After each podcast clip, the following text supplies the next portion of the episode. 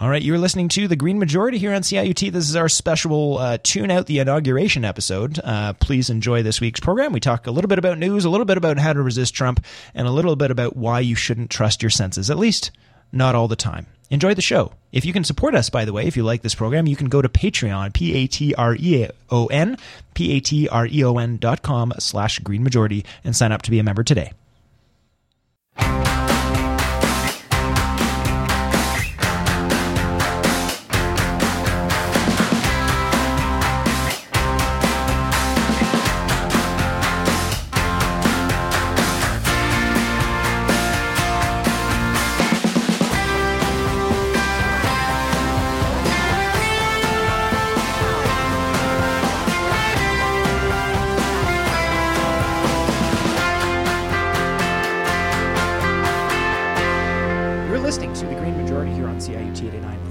F M.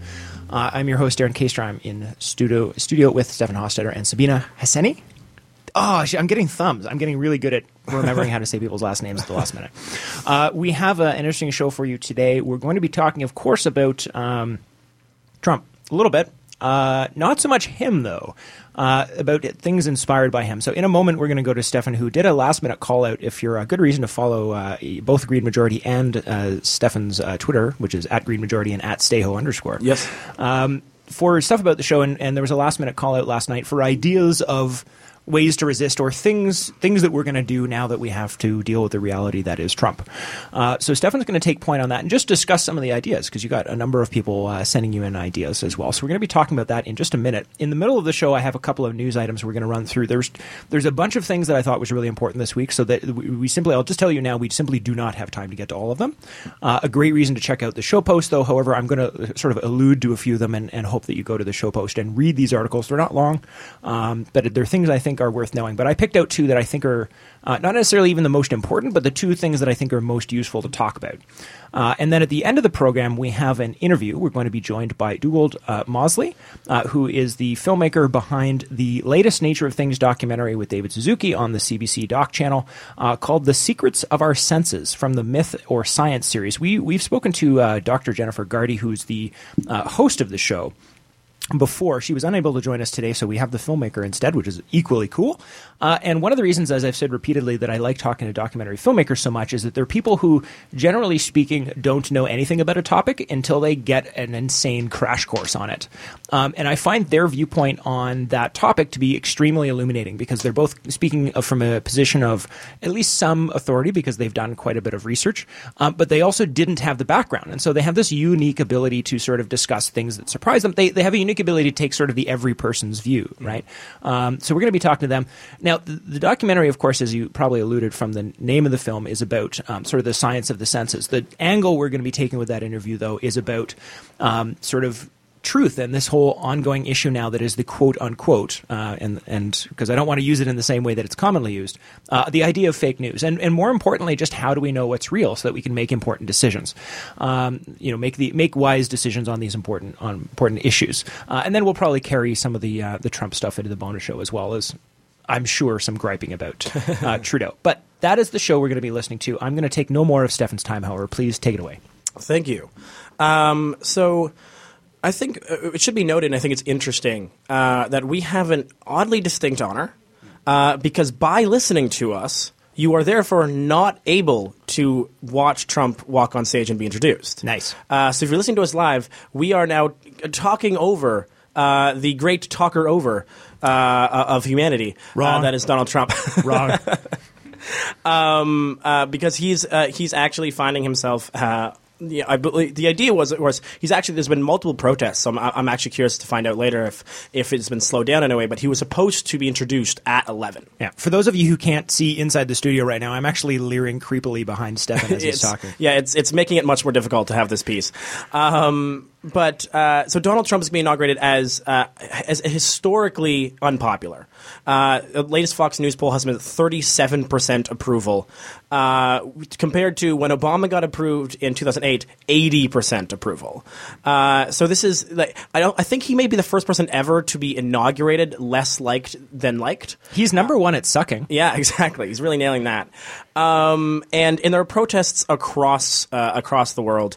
Um, and and if you want to. So, you know, Twitter is super interesting right now because there's all the people are finding all these interesting ways to resist. I'm sorry, I can I can quantify that actually with a very very interesting number. A lot of people don't know this, so uh, there to, an, an interesting way to judge how many people, because it's very it's it's historically very difficult to judge crowds, right? Even if people say they're coming because weather and all this, and people like to say when they're not and they come when they don't. So a really good indicator of like how many people are coming are uh, requests for bus permits. Mm.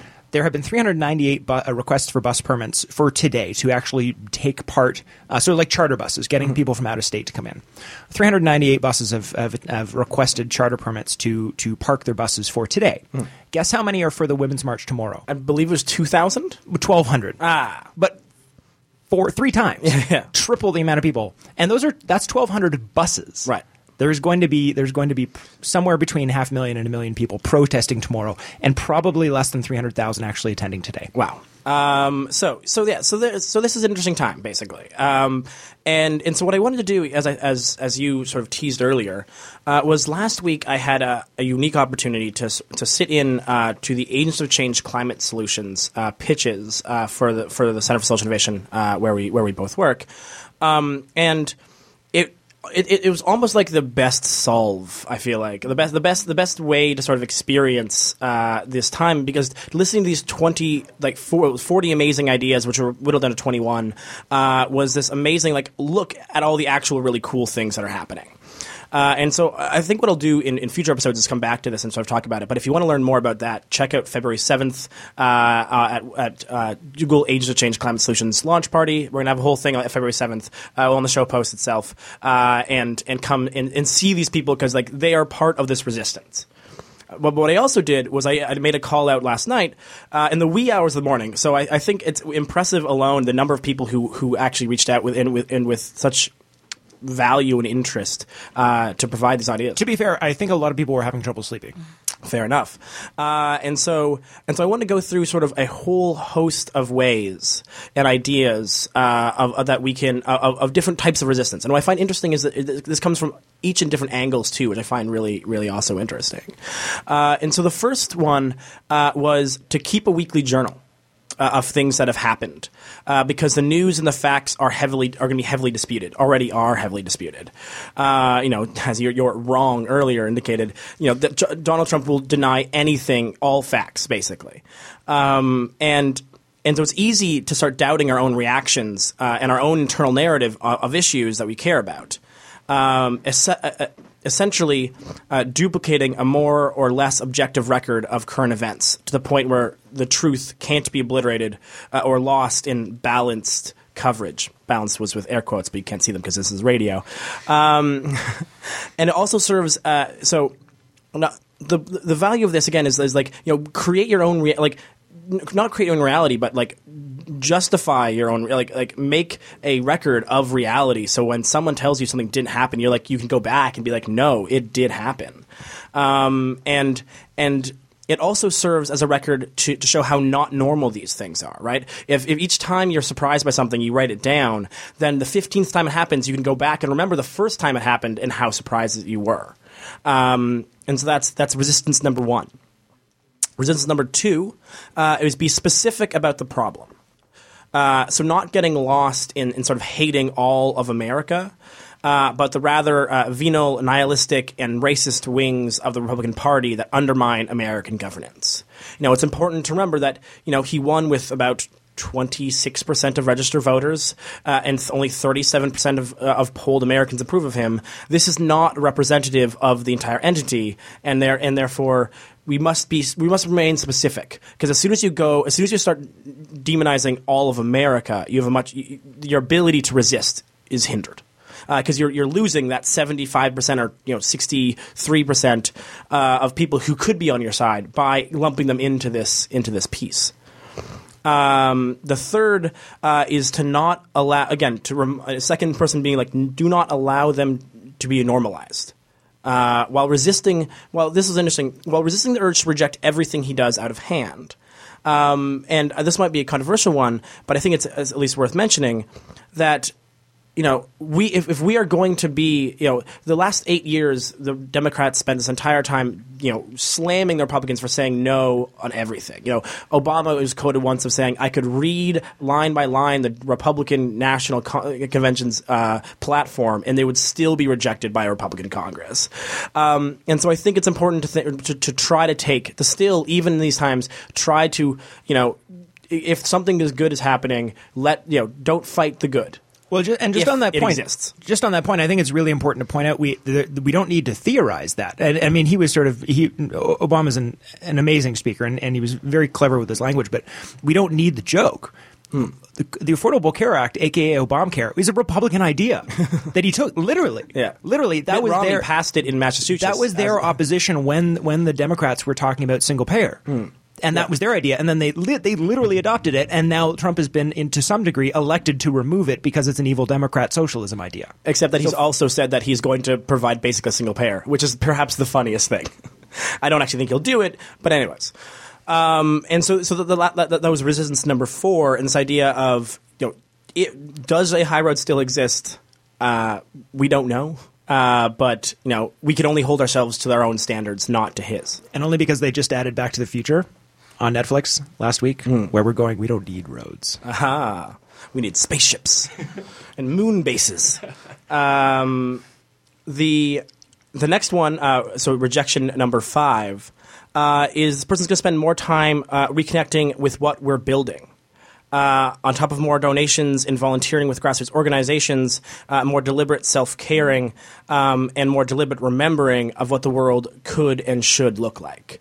Uh, so, you know, this came up a couple times, the sort of reinvestment in, in, in the positive. Pat, uh, uh, Patton Oswalt has a, a whole thing about how instead of watching the inauguration today, you should go and support a, a, uh, a local theater company uh, or, or, or a restaurant near you that's struggling. Uh, and sort of to invest in your local community and, and, and invest in the, in the pieces of the building blocks of the world we want to see rather than just fighting and tearing down the pieces that you don't.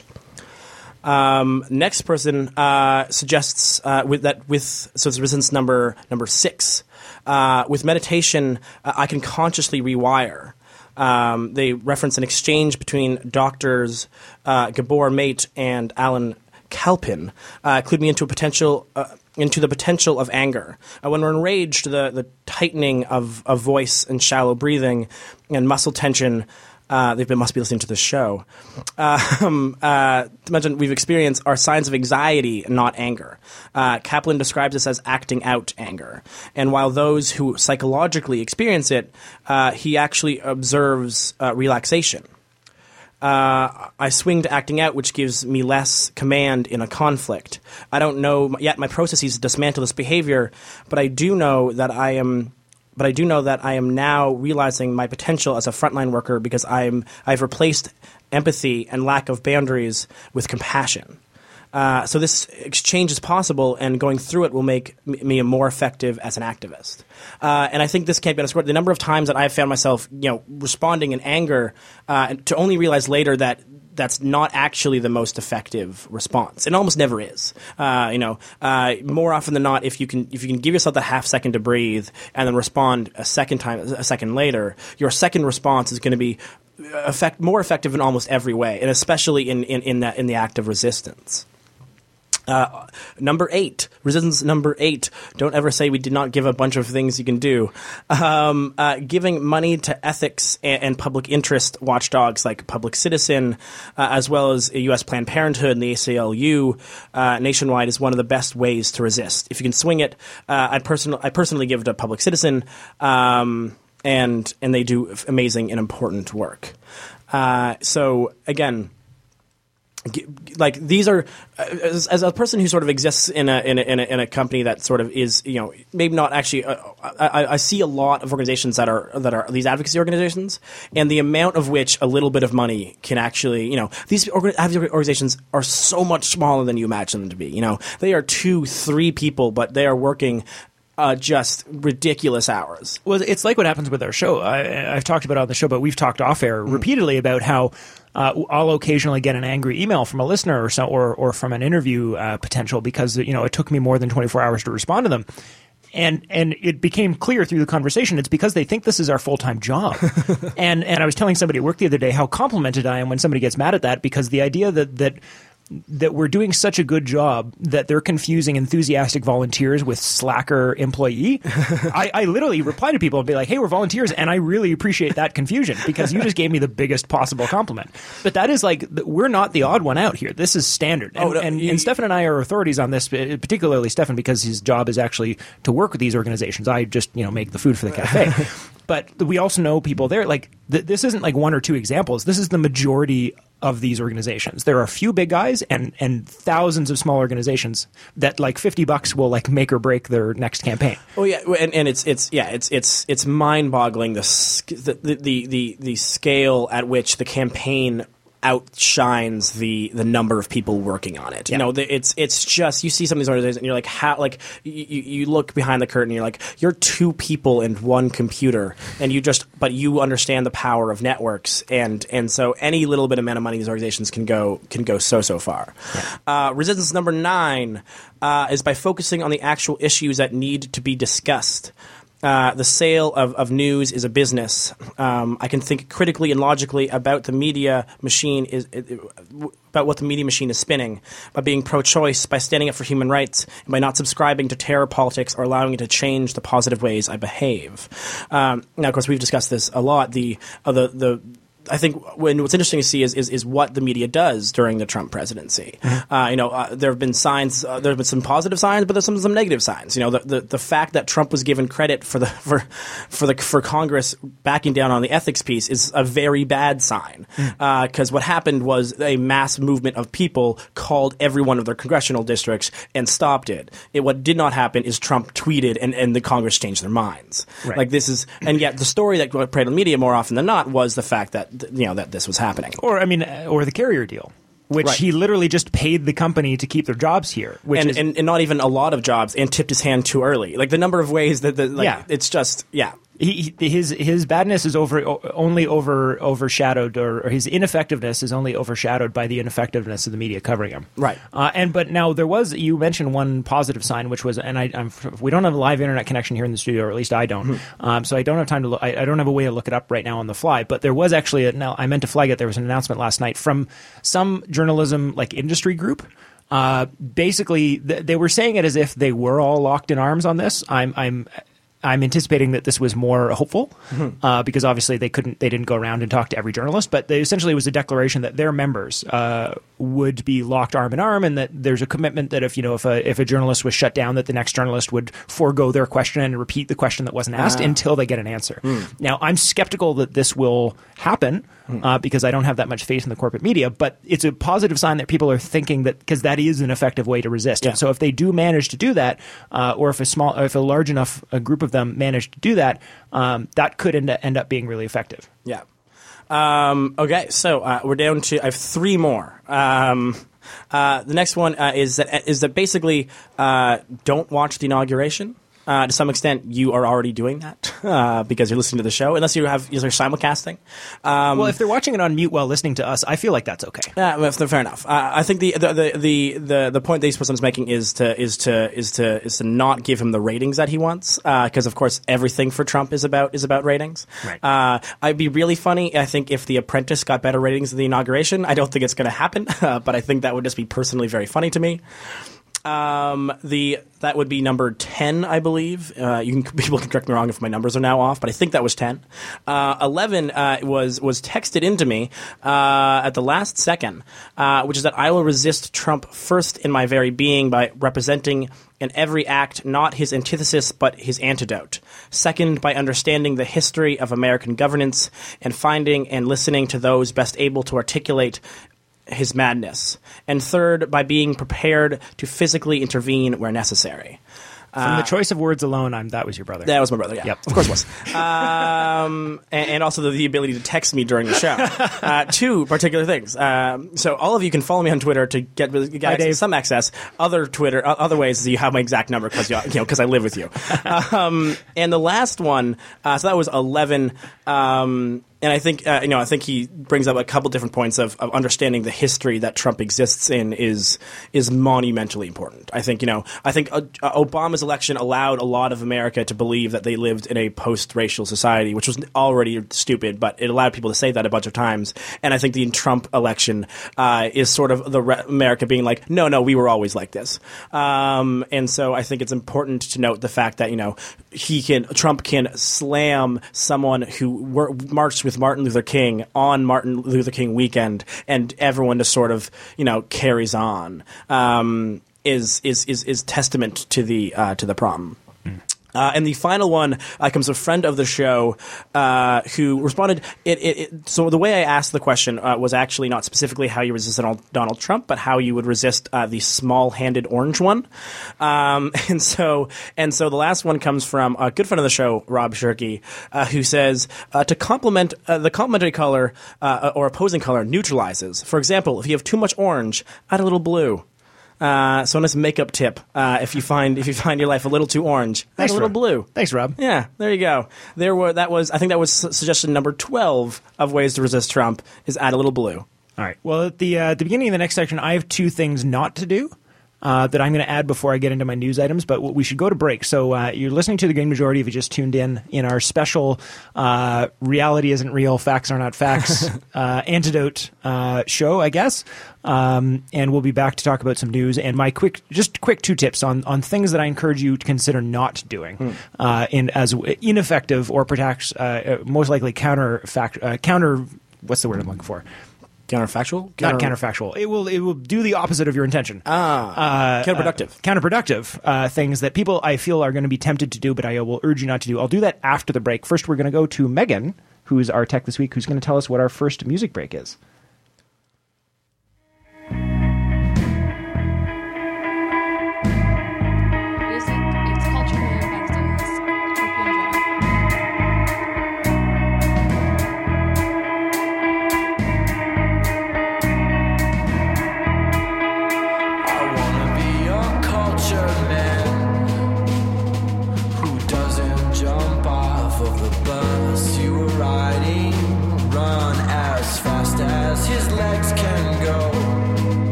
Night's video and sprinting to catch up, to catch up, to catch up, sprinting to catch up by the next bus stop. Just, just, just, oh, just, just to impress you, my love. Just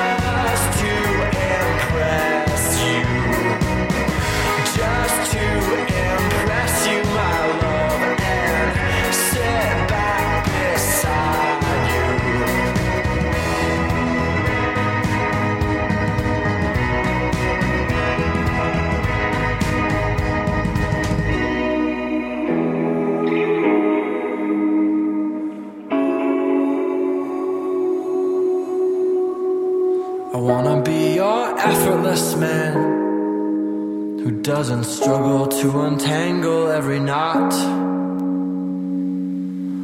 And when you go for supper at his folks, he doesn't burst in through the door and announce to them, you're never gonna guess, gonna guess, gonna guess, never gonna guess who I brought as a guest.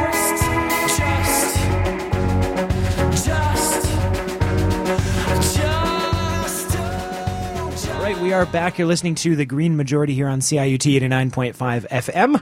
Uh, we're going to do some of our uh, more focused news coverage here, but really quickly before we get to that as well, I just wanted to add two things that I encourage people not to do. They may be tempted to do uh, to resist Trump's, but they will uh, they will produce the opposite effect. They will they will not be accurate. Uh, they will not be effective, and I encourage you to re- to actively resist doing them, despite the temptation that may exist. Uh, number one.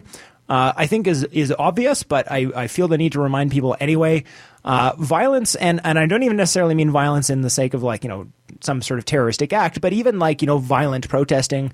Uh, I think even like screaming at his supporters, these are all giving oxygen to people that uh, that are basically like like Trump. A lot of his most fervent supporters, the ones you're most likely going to be confronting, and in this I'm listening, I'm talking mostly obviously to our American listeners here.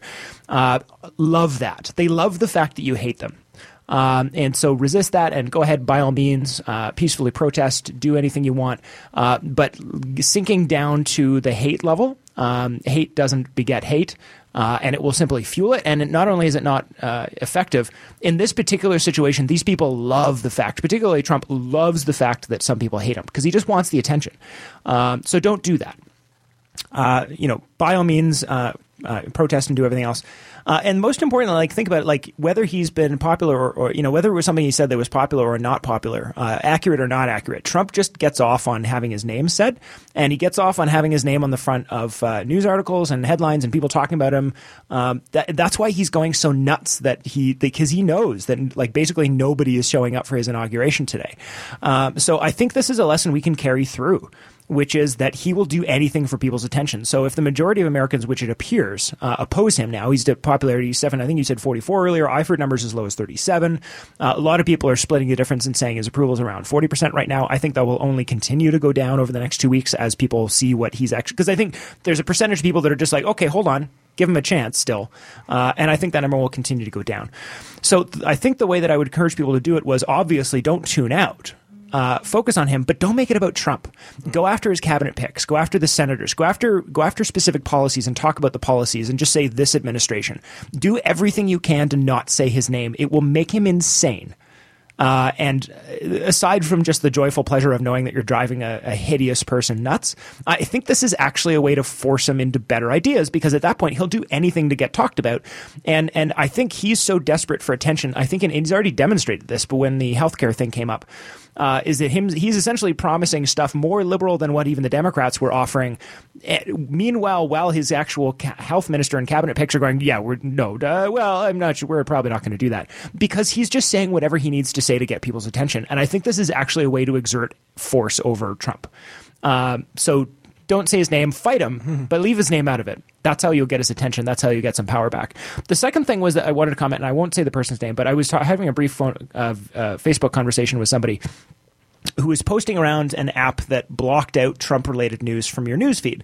And I commented on it and saying, you know, I, I would like to respectfully disagree um, because I think that um, this is exactly what he wants you to do. He wants you to, people to get so frustrated with facts and so frustrated with the conversation and, and everything gets so overheated that people just tune out. This is how people like him get power, by getting all his opposition to basically give up and tune out and go play video games or whatever, and just it basically just completely tune out of the system. I understand if you're somebody, and, and you know, we were having a, a conversation here during the break about, you know, t- we totally understand if you feel like you're overwhelmed and you need a break, totally do that. If if this is coming from a point of view of the fact that you need to take five, and that might mean five minutes, five weeks, five months, th- do the thing. Do you, take care of yourself. But don't, and this was the thing that irritated me about the response I got to that comment, which was, you know, I'm going to tune out, and the way I'm going to help is by, you know, thinking positively and spreading positivity in the world. Um, that's not helpful. So if you're going to tune out, I, what I would encourage you to do, and obviously this is limited by people's ability to do so, but I mean, as I said, do what you feel like you need to do, uh, but don't think you're doing so, anything positive by tuning out. Uh, and if you do need to tune out, totally respect that. Um, consider making a donation instead. Buy your way out of buy your buy permission to do that, right? Mm-hmm. So if you, if you're someone who's just you're overwhelmed and you can't do it, and you can afford to make a donation to uh, any of these groups supporting the Women's March on Washington or anything else, uh, please consider doing that. But just don't fool yourself into thinking that uh, that you're helping just by, you know, trying to, you know, limit your world to your own little world and thinking that if you're a good person, that'll go far. I'm sorry, we're hippie on this show, but not quite that hippie. um, so there's that. So the thing I really wanted to talk about news related was there was a really interesting thing that happened, and, and this was also all over uh, social media as well recently, which was Trump, uh, sorry, Trump, Freudian, Freudian slip now, uh, Trudeau made comments about phasing out the oil sands. And he did this in during his cross-country tour. By the way, if you want to stop by C I U T and answer some of my questions, uh, please feel free. The uh, the invitation is open, Mister Trudeau. Um, but he made a comment which surprised many, including me, uh, saying that inevitably, eventually, we need to phase out the oil sands. Now, he's completely right. But there's two things I wanted to talk about here. One, which was he continues to be an absolute clown about how to moderate public opinion. And this is something that is a serious problem for Trudeau. He is horrifyingly bad at messaging. He thinks he's good at messaging, which is part of the problem, because he thought, well, I won such an overwhelming, you know, uh, vote, so I must be a great messenger. No, that was a rejecting Harper vote, and we need to remind him of that. He's really, really bad at making his case. Uh, he just seemed like the most viable uh, and likely to be elected alternative, which isn't even an endorsement of him. That's more of an endorsement of the Liberals are the most viable alternative to the Conservatives. I don't think that has anything to do with whether, whatsoever about Trudeau, other than the fact that he doesn't seem particularly offensive to your average Canadian. So there's two things here. One, I want to talk about the comical response from uh, the Wild Rose Party. The other thing is I want to make a comment about um, why this is super bad messaging. So first, let's talk about the uh, the, the Wild Rose response.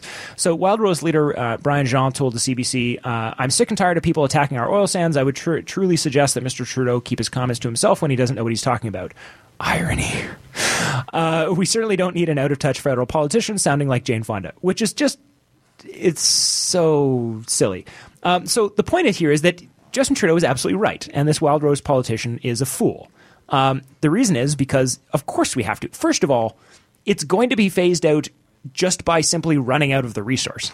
for so for starters, so like on a politically neutral point of view, we have to plan to phase it out, even if that's eighty-five years from now. Yeah, that's some like the, the, the statement itself, uh, taken at any with any sort of understanding of time scale, is meaningless without a time scale attached to it. You know, it's like exactly. It phasing out is is like saying, yeah, it, it, it's it's. It's it, the, the the words only matter for the timescale he's talking about, and he wasn't really clear with the timescale, so the, it's a very innocuous statement. Yeah. Now, the second thing I really loved was uh, P C Leadership Canada ca- candidate Jason Kenney uh, asked Trudeau if he would rather, quote, hand over all global oil production to Saudi Arabia or Iran or Qatar. I got news for you, Jason Kenney. Hmm. Saudi Arabia is investing a trillion dollars in renewable energy, you jackass. Like, the, these people are just so completely out to lunch as to what the actual reality is, that they don't realize that anyone who's actually like is has any information on this topic, how completely cartoonish they sound. The problem is, is that like with the Trump problem, a lot of Canadians are not educated. So please share this program with your friends.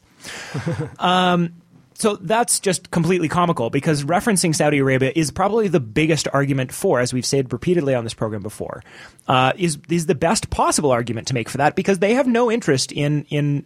in investing money in things. They don't have to please their voters. It's a dictatorship, essentially. It's a dicta- It's a plutocracy, essentially, because the princes are also rich and, and essentially exert control. And they've done that through a partnership with, yes, some pretty hid- hideous religious groups. Let us not forget that I think twelve of the fourteen hijackers on nine eleven were all Saudi Arabians, right? So, which is not to necessarily or in any way imply the country, mm. um, but it is a particularly um, religiously zealous type country. Um, so yes, we shouldn't, you know, we sh- we should not be necessarily get too close to Saudi Arabia, but they also have zero reasons to do things for anything other than their own economic benefit. Um, and they're probably one of the biggest investors in renewable energy. And I'm saying probably because I don't know. So if somebody emails me saying this country is whatever, you know what I mean. The point remains, they have, they're making massive investments in renewable energy. I think that's an excellent argument. Um, So here's the, here's the point about why – so so that's why the response was silly. Um, now, why did I say that Justin Trudeau is terrible at messaging? Well, because, A, if he was going to make this argument, why you would do it at some random town hall in Alberta with a bunch of people who are obviously the, going to be the most resistant to that message, as opposed to, you know, I don't know, during the uh, the youth conference where he instead scolded people for putting out messages about how they need to phase out the oil sands, and then scorns them for not being willing to have a conversation, and then turns around two months later and comes and says it to a bunch of basically, you know, down-home Alberta folks that want to know what's going to happen with my future, and says it to them out of context. terrible politician. Secondly was, if this was really what you were thinking, maybe he's just been listening to the show. That's possible. He might have been listening and he might have gotten that this is the type of language you need to be spreading if you want to actually uh, get any uh, – um, if you want to gain back some of the support that you've lost with all the folks who are concerned about climate change, then maybe this was the right way to do. Still, this was not the venue to do it in. The timing and place was any of the other times when he's scolded or run away from. Instead of, you know, scolding or running away from any of his climate change critics, maybe those are the people he should have said it to and said, look, I agree. We need to phase out the oil sands, and I'm going to I'm going to come up with a plan to do it. That would have been the time and the place to do it. So he's just a terrible politician. But that's the more important part. You would never say that unless you had a plan. Why would you think that you could ever say that without a plan? So now we on this program have discussed a plan, and and and it's I have a I have quite a detailed plan. In fact, not detailed as in I've run the numbers, but detailed conceptually, a framework for a plan. Uh, a framework for a plan about how to move forwards on this.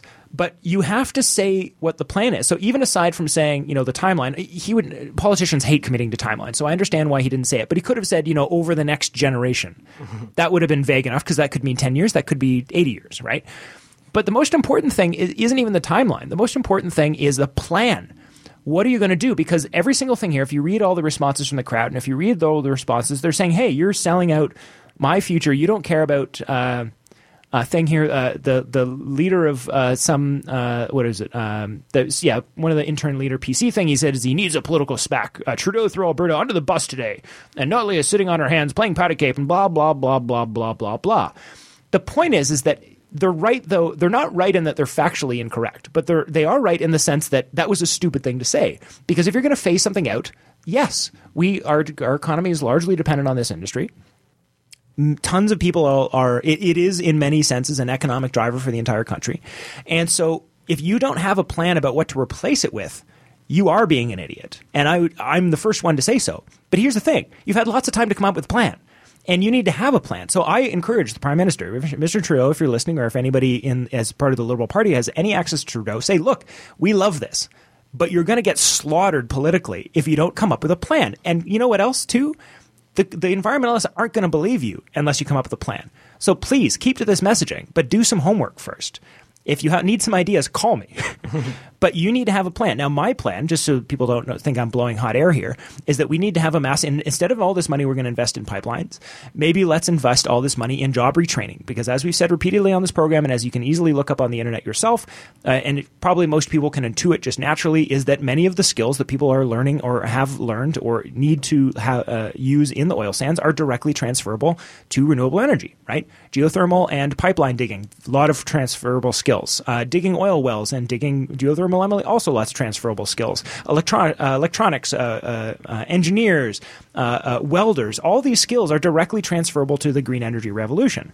So if you off say, look, we're going to put all this money aside, we're going to spend on oil infrastructure, we're going to create the uh, a, a gigantic job retraining program and create a bunch of policies that not just incentivize, but in many cases force. So for instance, you can't build a new building that doesn't at least uh, generate twenty percent of its own power, or meets, you know, either or. You can either su- supplement it by building in its own renewable energy so that it's not pulling off the grid, or you can beat this extremely um, uh, forward-thinking energy standard, right? So give them a couple options about how to do it, but just say you cannot build buildings in Canada unless it meets this standard. You've now created... A, you, you haven't picked the winners, because you've created a bunch of options, people to make their own, just like with a lot of these carbon plans. You've given people the freedom to figure out how to solve the problem. You've just given them a benchmark for what, here's what we expect, come up with your own way to solve it. And now you've just generated a giant demand for what? People that can build, uh, en- that can install energy efficiency and all sorts of renewable energy. And now you're taking all the people who's concerned about their jobs and you're giving them other jobs. Uh, now this is going to cost a lot of money, but guess what? So is cleaning up oil spills, so is building oil infrastructure. These are the things you can be saying. Now, these numbers have to be run, obviously. I'm I'm not thinking that my high in the pie, you know, ideas here that I'm just spouting off, they're not off the top of my head, but I mean, for the sake of argument, you could say they're off the top of my head. But he needs to think about it. He's the one now that's claiming that his policies are going to are going to deal with climate change. And now he's even apparently so courageous that he's willing to go to Alberta and say that we need to phase out the oil sands, despite the fact that it's obviously true. Um, but you have to come up with a plan. So please, Justin, we love what you're saying. But nobody's going to believe – first of all, half the people are not going to believe you because you don't, you haven't even given one hint of a plan about how to actually do that, or you're saying it at some so distant time in the future when it's politically irrelevant for you. And everyone, as you saw from this response, who depends on the oil sands, when you don't offer them an alternative, are going to think that you're threatened. So this is a political loser, and I'm concerned that what happens is that he doesn't learn his lesson, he doesn't come up with a plan, but he keeps using these talking points and then gets slaughtered by, you know, terrifyingly, it might be uh, Michael Chong, who's uh, who's conservative, uh, who's running for leadership, uh, who actually wants to, also wants to implement a conservative idea of a carbon tax. But we could also get somebody like O'Leary or Leach, and and that is terrifying. And I don't think we need any other reminder about the dangers of that other than what's going on south of us right now. Uh, now, that went a little bit longer than I wanted, so I'm just going to really quickly just say what the other news article is. You can look it up, and I'll just read a couple of the titles. Um, there really isn't a lot to say about this other article, but it was uh, something uh, just sort of like a, a warning here. There, a woman died in the U S uh, after an infection from bacteria-resistant drugs. Now, Bacteria resist, uh, sorry, uh, drug-resistant bacteria, got that backwards, um, is not a new thing. What is new, though, is that uh, this woman died after they attempted to use all twenty-six F D A-approved uh, antibiotics. This is not just uh, resistant to a antibiotic, to every single thing in the arsenal. Um, this is extremely concerning. Uh, this this creates the possibility of a uh, – it's been quite some time since uh, – new antibiotics have been discovered, uh, uh, very few over the last few decades. Um, so we have to consider, in, in, in, in addition to a Trump era and a post-truth era, um, that we aim also maybe uh, that we may have Trump while we move into a post-antibiotic era. Uh, and that should be pretty concerning.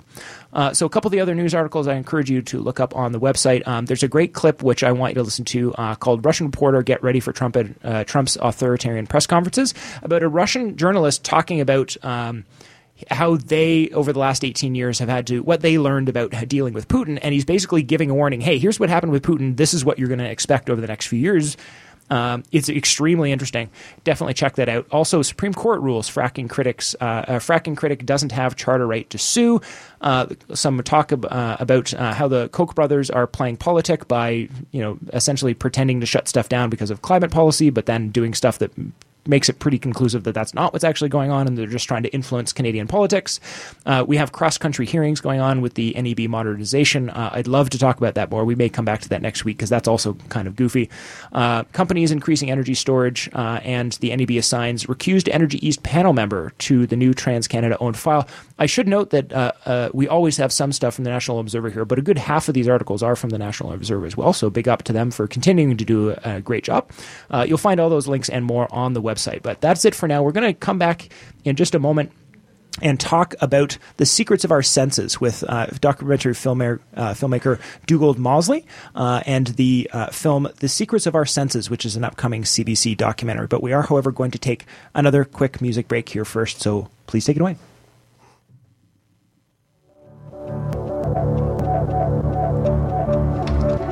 Up next, we have uh, Reflector by Arcade Fire.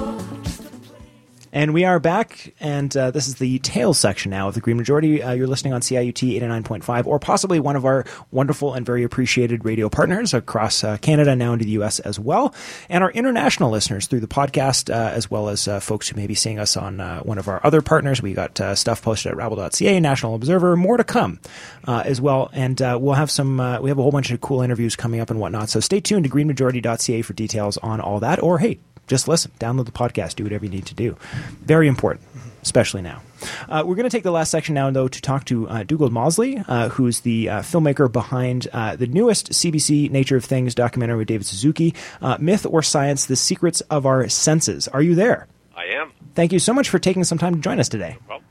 Uh, if I can, sorry, if I can just get his mic a little higher. I don't know if we can do that there. Uh, cool. All right. Now we can hear you now. Okay, good. Uh, so...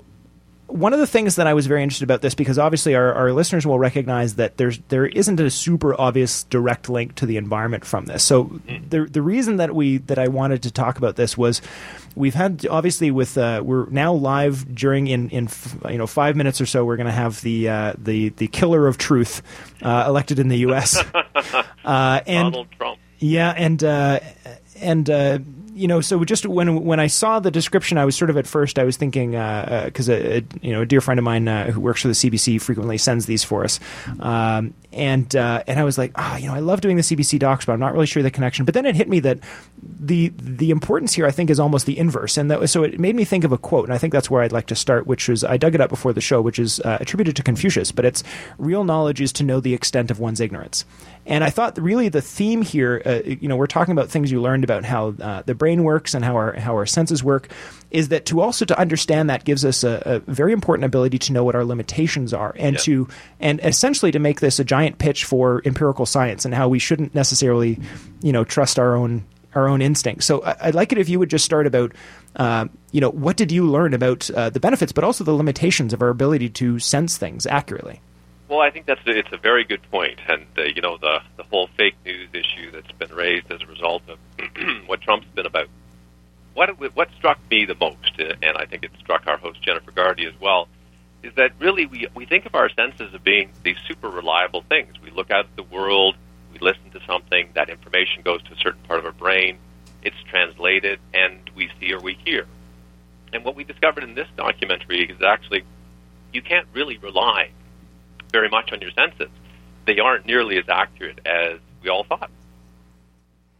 And one of the things that came up for me too is, of course, you know, in a in a courtroom, uh, you know, witness testimony is, is considered, you know, fairly high on the list. But in a in a science in a science context, it's basically next to meaningless.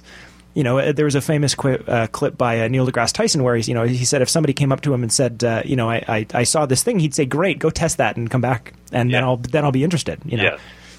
Well, it's true. I mean, we um, one of the people that we talked to was a uh, doctor named Gustav Kuhn, pardon me, who's in uh, at uh, Goldsmith University in London. And basically, he's not only a psychologist, but he's a magician because he believes that the kind of tricks that magicians have learned over the last thousand years are basically tricks that use the the kind of failures of our brain or the limits of our brain to realize exactly how our senses function. And so we basically visited with Doctor Kuhn, and he bas- ran Jen through a number of different uh, situations where it was very clear that she was taking in only a very small portion of what she was seeing out there in the world. He did a couple of card tricks on her. She didn't notice what had happened. It's basically partly because of our brain's need to basically take in an immense amount of information. And, you know, if it had to take all that information in, run it through the brain, and then tell our body what to do, for example, um, we'd have to have this massive brain, far bigger than our head or our neck can hold up. And as a result, our, our brain operates with some predictions. It uses what's called our internal model, which we build up over a lifetime of experiences. So, for example, if we see a ball thrown in the air, we expect that ball to come down. That's something we just got used to over time. So um, our brain, rather than watch that whole action, it immediately decides ball's going up, ball comes down. So it makes that decision. It has our body respond to that, whether that happens or not.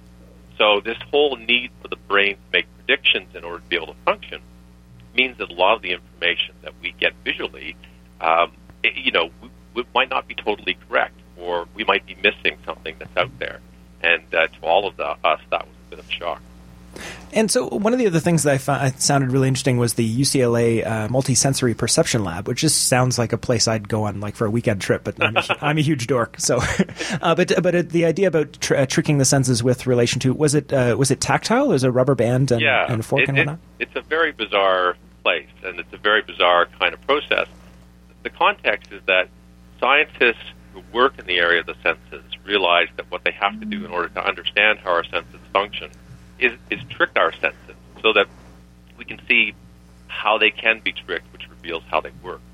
So the idea with the rubber hand illusion is that you sit someone down at a desk, you put one arm behind a screen, and you replace that arm with a rubber hand. So what you, when you look down, because you're blindfolded at first, when you look down, what you see is your left arm, for example, and your right arm now is replaced by a rubber hand and a rubber arm. And so the person conducting the test on you, and Jen Gardy went through this as well, they stroke your hidden arm and the rubber hand at the same time. So it feels like your real arm is being stroked, but what you're looking at is actually the rubber hand. And what happens is that the body, the brain, again, has to take in the information it's receiving, both from its vision and from its touch, and decide which information to accept. And what ends up happening is that in the test, they pull a fork out from under the table, and unbeknownst to the person who's having their hand stroked, they stab the rubber hand. And the reaction one hundred percent, almost one hundred percent of the time, is the person screams because they think they've been stabbed. And, uh, you know, Jen, who sat there and watched this illusion probably a dozen times and then sat down and had it done to her, she screamed like crazy as well because she thought she'd been stabbed. So, again, it's the brain having to take in this information that it's receiving. It, it, it's getting different um, sensory data, and it has to decide which it's going to accept. So in this case, it's accepted by looking down that that rubber hand belongs to, to, to uh, the body. And, you know, it's a neat thing because the brain does this. It's constantly, as Ladan Sham said to us, the, the head of the multi-perceptionary lab, she said, you know, you would think that the body, the brain would know what the body is. It's, it's been part of that body for your entire life. You would think it would know what's your hand and what's not your hand. But she says the brain is constantly calculating uh, its sense of self.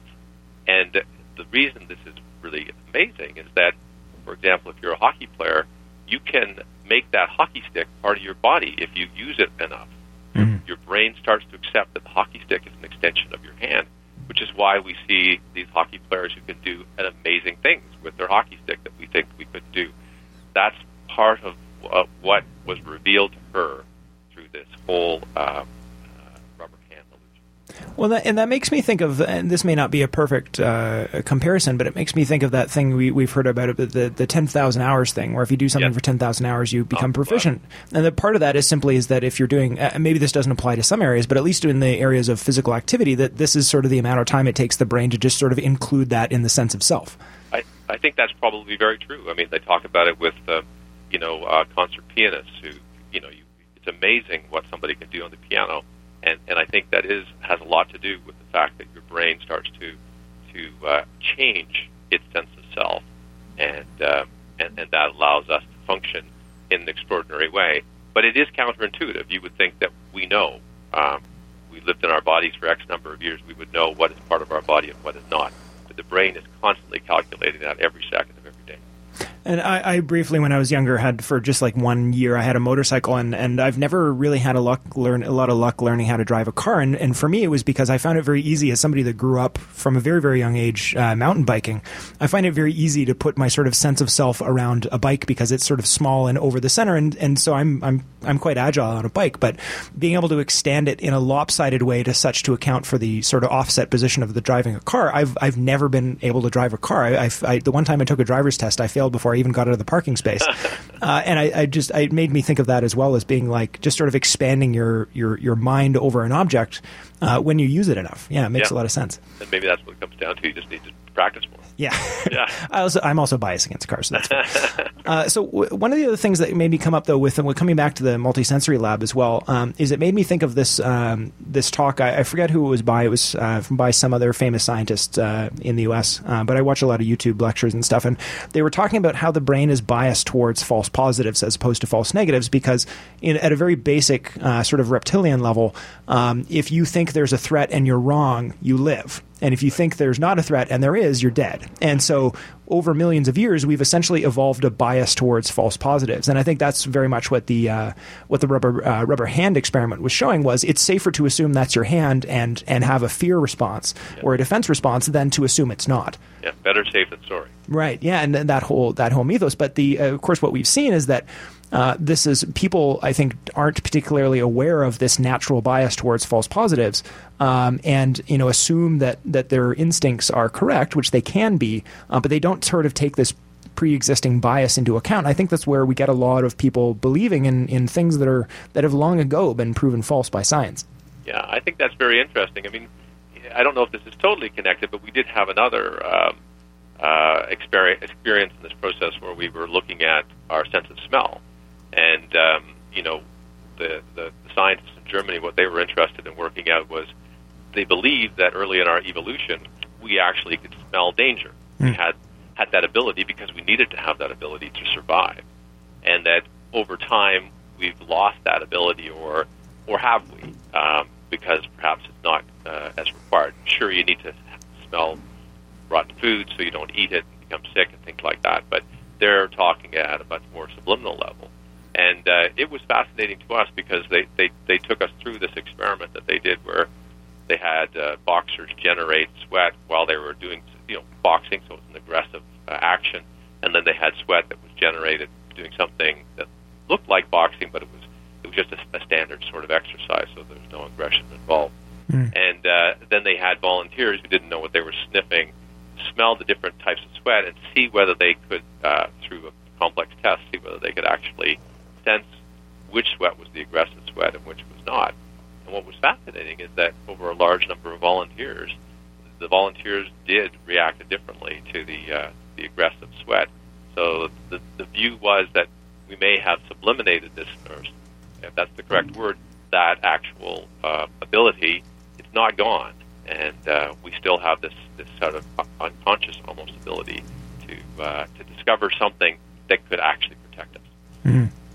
Uh, so we've only got a, about a minute left. I, I apologize for we didn't have quite as much time as I'd uh, hoped. I talked too much earlier, so apologies to you. But I, I think the, the if with the last minute, I think I'd like to point out or give you an opportunity to point out just the University of Leeds thing around the images. Yes, so a fascinating thing. We all uh, probably have experienced it, which is, uh, is it possible that what we see uh, affects what we feel? So once again, the multi-perceptionary thing, which is really the key finding for us of what's happened in the world of senses, that our senses don't operate on their own, they operate together.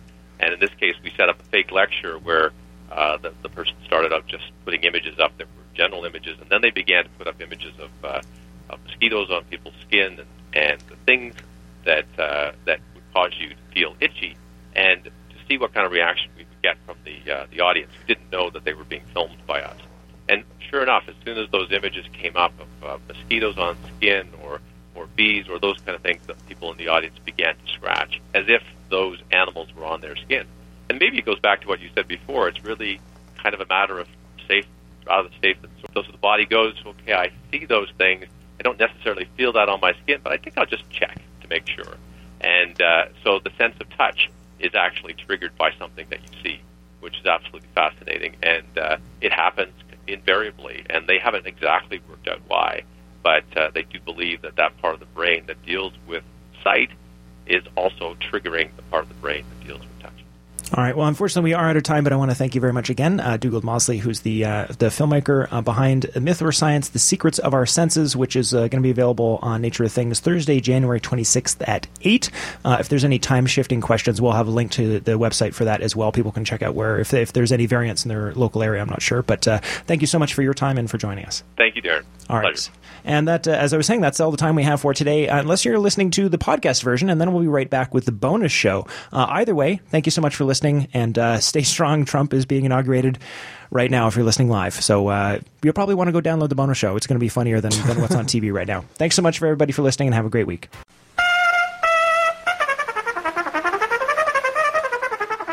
That's it for the regular program. I'm I'm sorry we actually ran out of time for that interview because I really like talking about nerdy science, stuff like that. But we have a brief bonus show for you as well. So without further ado, we'll get to that.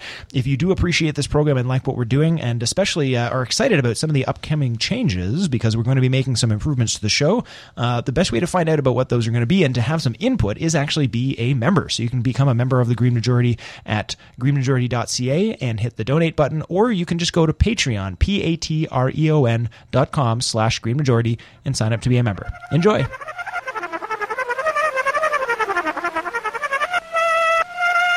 Alrighty. We're listening to the bonus show, which is going to be super show. brief today because we're short on people and Stefan has to run. That is true. So that's all right. Well, we'll do that. Um, Stefan, I was curious if you had any comments about the the interview before we move into anything else. Did you did you know all that stuff about sensory and uh, whatnot? I presume... I didn't put my headset on, so I think you just asked me about the about about the first thing or second thing or third thing. What do you think? Oh yeah, no, no, no. I was saying, uh, I was saying, did you uh, learn anything from the interview? Oh yeah, no, it's uh, it's man, it, humans, man. Uh, like I think, honestly, I think if I if, if, whenever I hear anything like that, my my first and biggest reaction is always there is just so much we don't know that even if we took everything that we thought we knew and thought we understood uh, and thought and uh, we would still be operating in the dark. And so I find, I, which what frustrates me so much about, about people who sort of are like, you know what, let's not even let's not even try to know the things we actually can know and reject even the few facts we have, because it's like we're already fighting such an uphill battle. We're already knowing so few things. Uh, and, and being surprised every day by ourselves. Like it's it's, it's it, these are these are like, you know, the, like we. When you look at even just like the amount of uh, our genome, which has now been understood, uh, but hasn't actually been connected in any way, you know, like we we we've studied so few of the actual th- genes in our own body, and and, and to the, it's, it's so frustrating uh, when you know it's like we can't like. There are already so many unknown unknowns that trying our best and making something work would be amazing, uh, and, and, and it would be lucky to even get that off. So when you reject even the more basic of facts that we can know, uh, or even just refuse to understand anything at all, I just don't – it's like yeah, you, you have no hope. You have no hope in being right. Uh, because you're not – because you know even the few places that you could be right, you haven't even – like you you know it, it, it's like if a hockey team was like, you know, at – I, we could have one player against five, but instead, let's just have none. But we'll still win. We'll definitely still win because um, we're the best. It's like you're not even trying to field a team. Like, do something. I'm just shocked you made a sports reference without going to baseball. Yeah, I know. Well, it's because, well, I guess I could have gone. I did. I didn't say field a team, which technically would be ice a team, I guess. I don't know actually how you what you call that in in hockey, um, uh, but it just sort of seemed like, yeah, you know, I just. And it, it, it's interesting, right? It, it, like whenever I hear new things like that, it's always interesting. And, and, and like I love, I love learning new things about us because that's that's that's what that that's like some one of the simpler joys in life. And I think uh, every time someone's like, "Whoa, this other weird thing about us," and people are like, "Whoa, that's cool," is like a is is important. And yet we have, we live in a society that so often people are like, "I don't even want to know that." And you're like, "Well, then what are you doing?" Well, I think that the important thing for me as well was it like, and the the reference point for me with the Trump thing is that like whether we're talking about, you know, Americans or Canadians or anyone anywhere in the world is that there's a lot of folks who just like, no, that doesn't seem right. I mean, the the first year you were on the, the radio program, essentially all we were talking, this was, you know, still during Harper and, uh, and you know, it was early Obama for part of it. Uh, and there was, I forget where the line is, eight years. Yeah, okay. So right when I started would have been the last year of Bush and then Ob- and then Obama got elected. But I mean, so much of this conversation has even just been getting... you know, politicians to ag- to agree that climate change is a real thing at all. And and one of it is that like so many people, and, and we get emails all the time, or if you look at Twitter trolls or, you know, any of this other stuff is that so much of it is like, oh, it can't be true because of this science thing. Haha, therefore checkmate. And it's like, they don't know anything else about science. And really, and we, we all know is happening. It's just that they had a pet belief or whatever bias, uh, political or whatever reason they have, and then they go and seek out the counterpoint because they think that someone else is wrong because it simply conflicts with what their pre-existing beliefs are about something that often don't even have anything to do with science. They're usually more just like political beliefs, or as we saw with the Alberta thing, you know, he's saying, you know, oil oil needs to be phased out, and people freak out and be like, you're attacking us and how dare you throw Alberta under the bus. Why does Albertans, like, I understand I understand in an immediate sense why people who live in Alberta take like very personally, because yes, because currently there, more so than anywhere else in Canada, their economy is directly tied to the oil industry. But I don't understand. I mean, I do and I do, I do and don't at the same time understand why people go, so if you say anything negative about oil, by definition, you're attacking me. Like, why they personally so carefully identify with the oil sands. But at the end of the day, like, their personal opinions are like, your your immediate personal opinion is sort of not relevant. And that was the point of the reason I was going to the the, the census thing, which was, you know, we're not good at making decisions on our own. We're not good at even our even if you said, well, I did this and, you know, I hey, I, I've had that happen to me and here's what happened to me, isn't a good argument. And and we just simply need to defer to science, because not because scientists are better people, but because the process of science is the only way to counterbalance all of these uh, you know, counterintuitive, like I was saying, you know, we're biased towards false positives. And there's all of these biases that, you know, step one is knowing they exist, but step two is creating a system to to find out the truth despite those, and to essentially counteract all of these biases, which lead us to incorrect assumptions. Um, and that needs to be institutionalized, right? And you knew that's where I was going with it. But at at some point, we need to like fundamentally integrate um, fundamentally integrate uh, science into our decision-making process in a way that it isn't subject to whoever just happens to have the microphone that minute. Uh, and I was pointing at you because I was wondering if our new tech wanted to jump in or anything. No, she's shaking her head. No dice. Did was there anything at all that confused you today? Uh, anything, anything you learned? Anything you feel that uh, that jumped up? I'm I'm putting you on the spot and forcing you to say something. I apologize. That's part of our hazing here at Green Majority. Oh, thanks. Uh, I feel like part of the team now. Um, I don't know. I think it is really true that we do have a lot of bias, and I think the scientific process is is really the only way to counteract that. And in a lot of t- like a lot of times, it's the only way to even find out what our biases are, because they're so ingrained that we just aren't aware of them most of the time. So it really takes that sort of um, rational, uh, detached process to just see where where these things lie and what can trip us up and what we need to be aware of. And and, and I think what's even more interesting um, is that even the scientific process itself is is is inf- is fallible. Oh, you know, for sure. Uh, in that, you know, it, the scientific process itself re- only is as good as the machines that we have to record things that are happening. Uh, one of the most interesting things I've ever, uh, I've ever heard was someone asked why Elon Musk became an engineer instead of a scientist, and he said that he realized that science is only as good as the machines, and so in reality, the building of the machines and the, or, or the building of the structures to record things and understand things was actually, uh, was his mind that was driving then the science, you know. Um, And I think, I think really that we, all of humanity, have a bias to presume that we are smarter than the rest of things happening, and and and each thing we do, like, like there's a level of which I'm coming to more and more and more appreciate the power of being humble and the power of of of respond of responding with compassion. And both of these things are like the quintessential truisms um, that we that people say all the time. And now we get this other truism. But I think, like, in reality, like, when you find the people who who uh, you know have this, uh, who are the most revered in society, these are two things that they consistently have. You know, even so, go back to Socrates. He was he was he, he was known for not for basically saying he didn't know anything. Um, and uh, you know, and and and then you know the these two truisms I think are so difficult because they fight this sense of, no, I am the best. Me, look at me, me doing things. And that's the most ingrained thing in out of all of us, right? Like, every single part of what we're trying to do is is is is is, is protect ourself, our our our our, our, our self in in a, in a very direct way. And so I think this all of this ties back to like these two, this one massive bias for ourselves, and and and the and the and the in these and uh, taking a humble approach to learning things and a compassionate approach to interacting with others are, I think, the rejection of this central bias to ourselves, and I think that's what makes them both so powerful. Uh, and it's ridiculously difficult, and I'm not pretending that I have any solutions on either of these things. But more and more and more, I'm coming to appreciate these two facts as as as, as necessary and important and required for us to move forward in any effective way.